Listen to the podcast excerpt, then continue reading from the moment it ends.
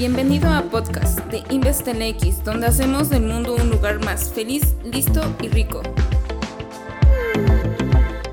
Bienvenidos nuevamente a un episodio más del podcast de InvestLX. Los saluda con mucho gusto José Hernández, cofundador de InvestLX. El día de hoy vamos a hablar sobre la bolsa de valores y puesto que muchos eh, hemos escuchado de este tema y a lo mejor no tenemos mucha información, esta plática abarcará temas que son básicos y que quizás le ayudan a, que quien no, no, conoce nada en absoluto de, de la bolsa de valores. va, a ser como su primer contacto con la bolsa. Y primero vamos a empezar con lo que son los mitos. Muchas veces eh, los mitos o las creencias populares sobre bolsa de valores es que es exclusiva para millonarios. Y es que, eh, si bien es cierto que en años, años pasados, pues para invertir en bolsa necesitabas eh, un monto inicial, una inversión inicial cercana al millón de pesos, en el caso de México, para empezar a invertir en bolsa.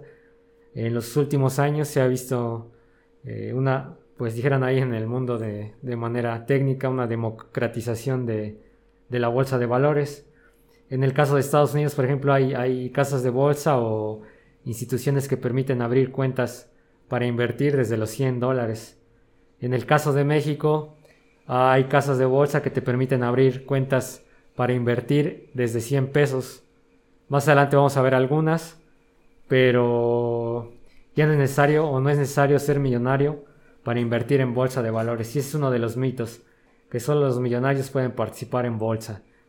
Eh, el segundo mito, es riesgoso como un casino. Eh, si bien es cierto que como en toda actividad, operación comercial o económica, hay riesgos dentro de una inversión, dentro de, de, cualquier, incluso a poner un negocio, pues hay riesgos. Pero de ahí a que la bolsa sea como un casino, pues difícilmente. Se vuelve como un casino cuando no conoces exactamente qué es lo que estás haciendo o cuando tomas decisiones dentro de sin la información suficiente. Quizás eso parezca como un casino, porque especula simplemente que ciertas cosas van a pasar. Y si lo haces de esa manera, lógicamente vas, vas a tener un riesgo bastante alto. El tercer mito, te harás millonario en poco tiempo.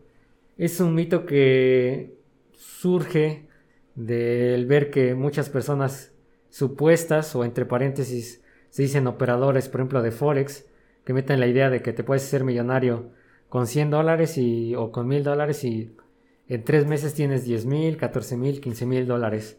Ese es un mito también. Si bien la bolsa te puede ayudar a generarte un patrimonio, a construir una riqueza, en el corto plazo, pues difícilmente vas a hacer eso. Vas a ser millonario en bolsa de valores de un momento a otro. Ese, ese definitivamente ese es un mito. Y lo que sí quiero aclarar es que sí te puede ayudar a construir un patrimonio, pero a largo plazo, a generar riqueza. De hecho, uno de los hombres más ricos del mundo, eh, a lo mejor lo has escuchado, Warren Buffett, él se hizo millonario a través de invertir en bolsa, pero le ha llevado bastante tiempo. Eh, él ha usado lo que es el interés compuesto. Entonces, sí puedes generar un patrimonio bastante importante, pero no en corto plazo, definitivamente no. El cuarto mito, debe ser un experto. Eh, definitivamente no debe ser un experto, a menos que seas un asesor. en el caso de México se le conocen como asesores en estrategias de inversión. Sí debe ser un experto porque eh, cuidas el patrimonio o es, está, están patrimonios de personas. Entonces, en ese caso sí debes ser un experto. En caso de que no seas un asesor o que no manejes dinero de otras personas o de terceros, pues no debes ser un experto. Sí debes de tener cierto conocimiento, eh, un conocimiento básico y también de acuerdo a tu conocimiento eh, operar diferentes instrumentos o cantidades también. Eh, pero para entrar a la bolsa definitivamente no, no necesitas ser experto. Hay mucha gente que han sido o que son bastante eficientes o bastante buenos invirtiendo en bolsa y ninguno tiene o alguno de ellos tiene una especialidad económica o en finanzas. No, hay gente común o con otras carreras que ha hecho un buen pues ha hecho buenas inversiones en bolsa de valores. Vamos a empezar, bueno, y me dirás, ¿qué es bolsa de valores? La bolsa de valores es un lugar físico virtual en el que muchas personas realizan transacciones con valores. Es como un mercado. tú vas al mercado y hay, hay alguien que está buscando, o hay personas que buscan jitomates y hay personas que están vendiendo jitomates. Entonces aquí sucede algo similar. En, en el caso de bolsa, pues alguien no compra objetos, compra acciones de empresas. ¿Qué son las acciones? Pues participaciones de una empresa, eh, alguien que esté ofreciendo. Puedes comprar deuda o emitir deuda, al igual que en un mercado, pero aquí se utiliza con, con instrumentos financieros.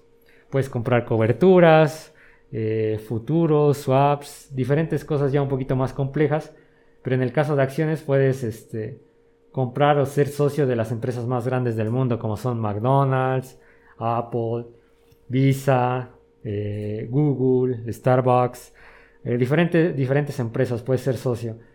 decimos que es un lugar físico, virtual, porque en tiempos pasados pues sí era un lugar donde tenías que estar eh, presencialmente. En el caso actual, abres una cuenta con una institución financiera y desde tu casa, desde tu computadora o tu celular puedes operar o puedes adquirir acciones en la bolsa de valores. Esta plática se llama el primer contacto porque es un poquito más básica, pero si nos damos cuenta, nosotros, sin darnos cuenta, estamos participando con las empresas que cotizan en bolsa. Eh, tan solo en la mañana, si te levantas y te, te bañas, al menos en ese momento ya usaste un champú, un jabón y una pasta de dientes.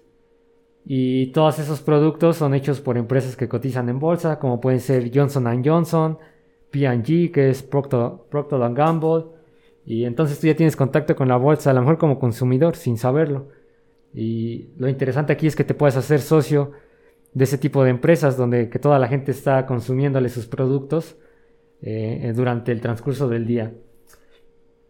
Lo que sí debes saber antes de invertir en bolsa es si lo vas a hacer, primero que nada investigues la plataforma que vas a utilizar. Las plataformas eh, normalmente, de, acuerdo a la legislación de cada país, deben tener su, autorización para operar.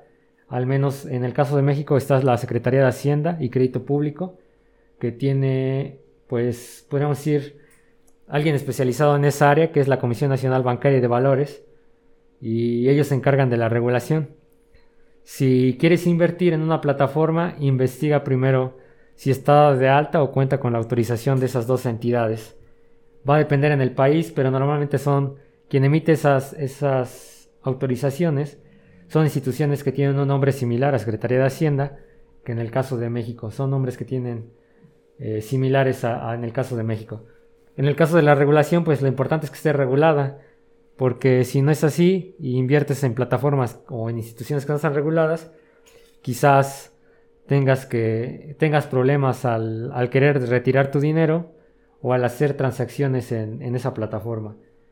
El caso hace 2-3 años, eh, yo traté con algunos clientes que eh, se dio el boom de estas cosas de Forex y criptomonedas y llegaban y me decían, oye, es que estoy invirtiendo eh, en tal plataforma. Y cuando investigábamos, pues ni siquiera tenían la regulación. Y lo que es peor también, si buscábamos dónde estaba establecida, estaba en alguna parte de las Islas Caimán o en medio de, del otro océano, están en Chipre, por ejemplo. Entonces suponga usted que mete su dinero o trabaja con esa plataforma, el día que algo salga mal o que tenga que ir a arreglar un asunto acerca de su dinero, pues difícilmente va a poder ir hasta allá y al llegar también puede darse cuenta de que quizás solo es una dirección, no hay una, una institución como tal.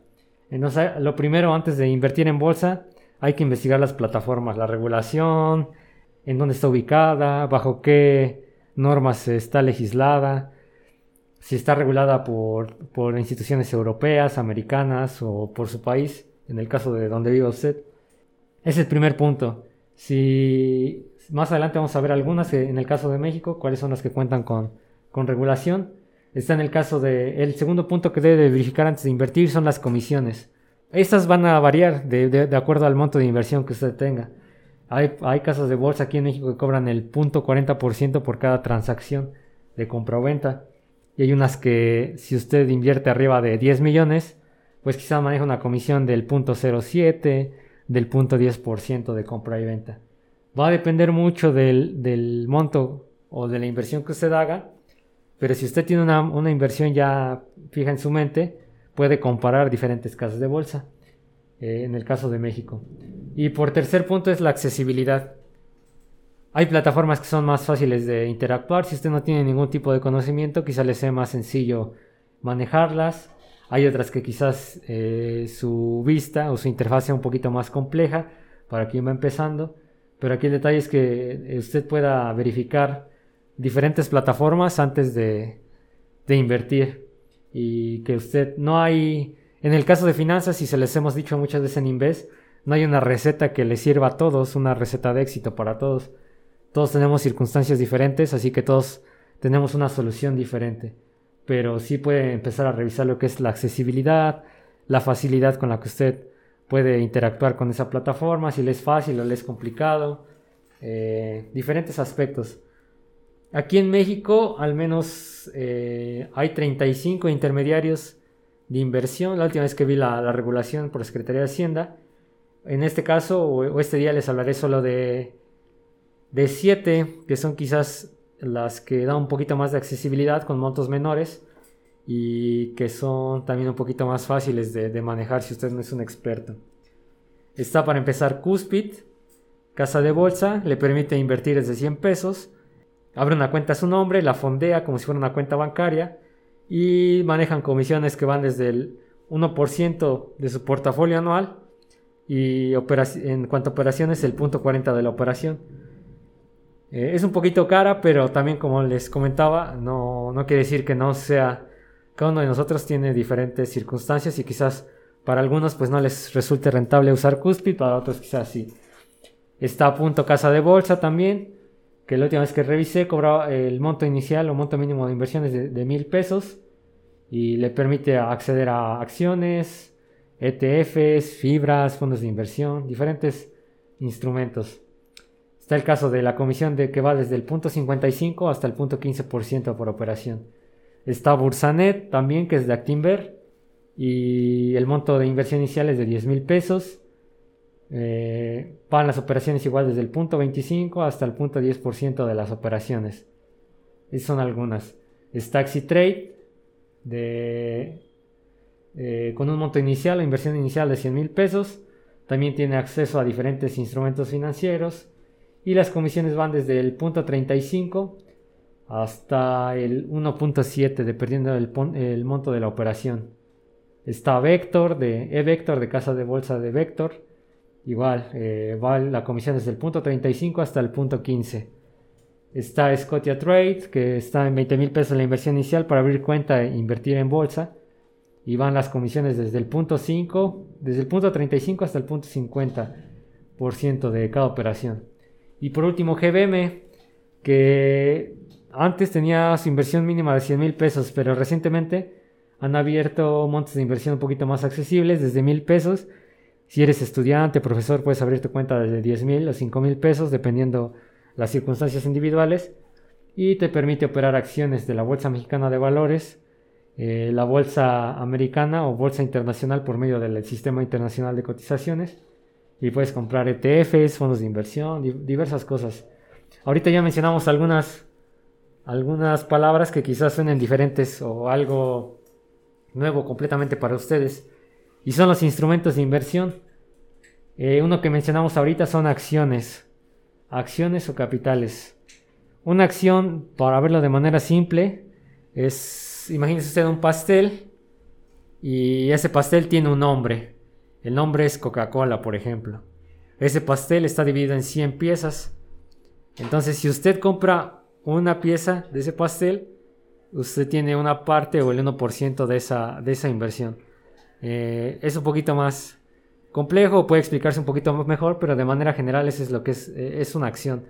Es una parte o una parte proporcional de una empresa, de la sociedad.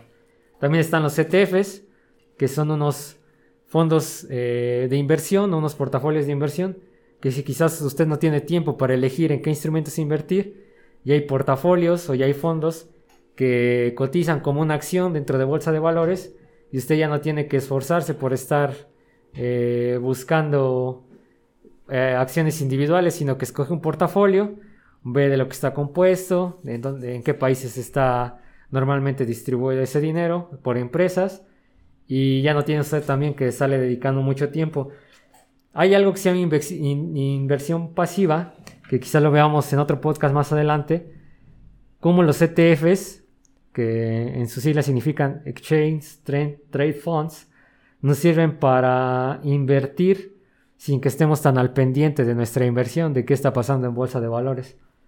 Más adelante quizá lo veamos en otro podcast. Y también están lo que son los fondos de inversión, que son portafolios que se encargan diferentes instituciones financieras de hacer portafolios con diferentes empresas para diferentes perfiles de inversión, diferentes niveles de riesgo, diferentes periodos o objetivos o plazos de inversión. Y no, no quiere decir que haya fondos mejores que otros, simplemente que cada persona requiere un fondo específico de acuerdo a sus, a sus necesidades. Algo que sí les debe quedar claro es que elegir un instrumento de inversión como son estos tres que acabamos de hablar, tenga cuidado de no elegirlo por, por rendimientos futuros, porque eso sería una mala elección para, para invertir. Quizás una inversión que esté generando buenos rendimientos en este momento, en el futuro no lo haga y usted por evaluar lo que dice, bueno, es que le ha ido bien durante los pasados cinco años y decir que tiene potencial. Puede pasar que sí, pero también puede pasar el caso contrario que definitivamente no, no, obtenga el rendimiento que usted esperaba. Ahora, eh, recuerde que en Invest podemos ayudarlos a, a elegir, asesorarlos sobre este tema. Si usted piensa formar un patrimonio en un futuro, determinar una cantidad de ahorro y en qué instrumentos puede utilizar individualmente y de acuerdo a su perfil y circunstancias, puede solicitar una asesoría o cita en invest.investlx.com y puede pedir más información acerca de bolsa de valores y cómo es que, cómo es que funciona, qué instrumentos tengo, si es un buen instrumento para mí, qué objetivos tengo, qué rendimientos puedo esperar, cómo sé si una inversión es una estafa, eh, cómo puedo armar un portafolio, en qué porcentajes, dudas que, puedan surgir de cualquier tipo que tengan que ver con, aspectos de, bolsa, pueden solicitar la asesoría ahí en investtlx.com. En, otra ocasión vamos a saludarnos, por hoy acabamos con este, este pequeño tema. Y si tuvieran más dudas o comentarios pueden visitarnos en nuestras redes sociales, aparecemos como, eh, como InvestLX en Facebook, también está nuestra comunidad, puedes suscribirte, subimos información financiera, de estrategia y de toma de decisiones sin costo. También pueden ver nuestro blog, que es blog.investelx.com, donde puedes ver algunos temas que tienen que ver con la toma de decisiones financieras en cada circunstancia. Como decimos, nosotros no creemos que haya una salsa secreta o una receta secreta para el éxito financiero, pero sí podemos ayudarlos a alcanzar sus objetivos de acuerdo a sus circunstancias. Eh, fue un gusto estar con ustedes en este capítulo, en este episodio más y nos vemos más adelante con otro nuevo tema. Gracias por acompañarnos a un episodio más de InvestelX. Te esperamos en otra ocasión. Para consultoría, asesoría o conferencias, visita investelx.com.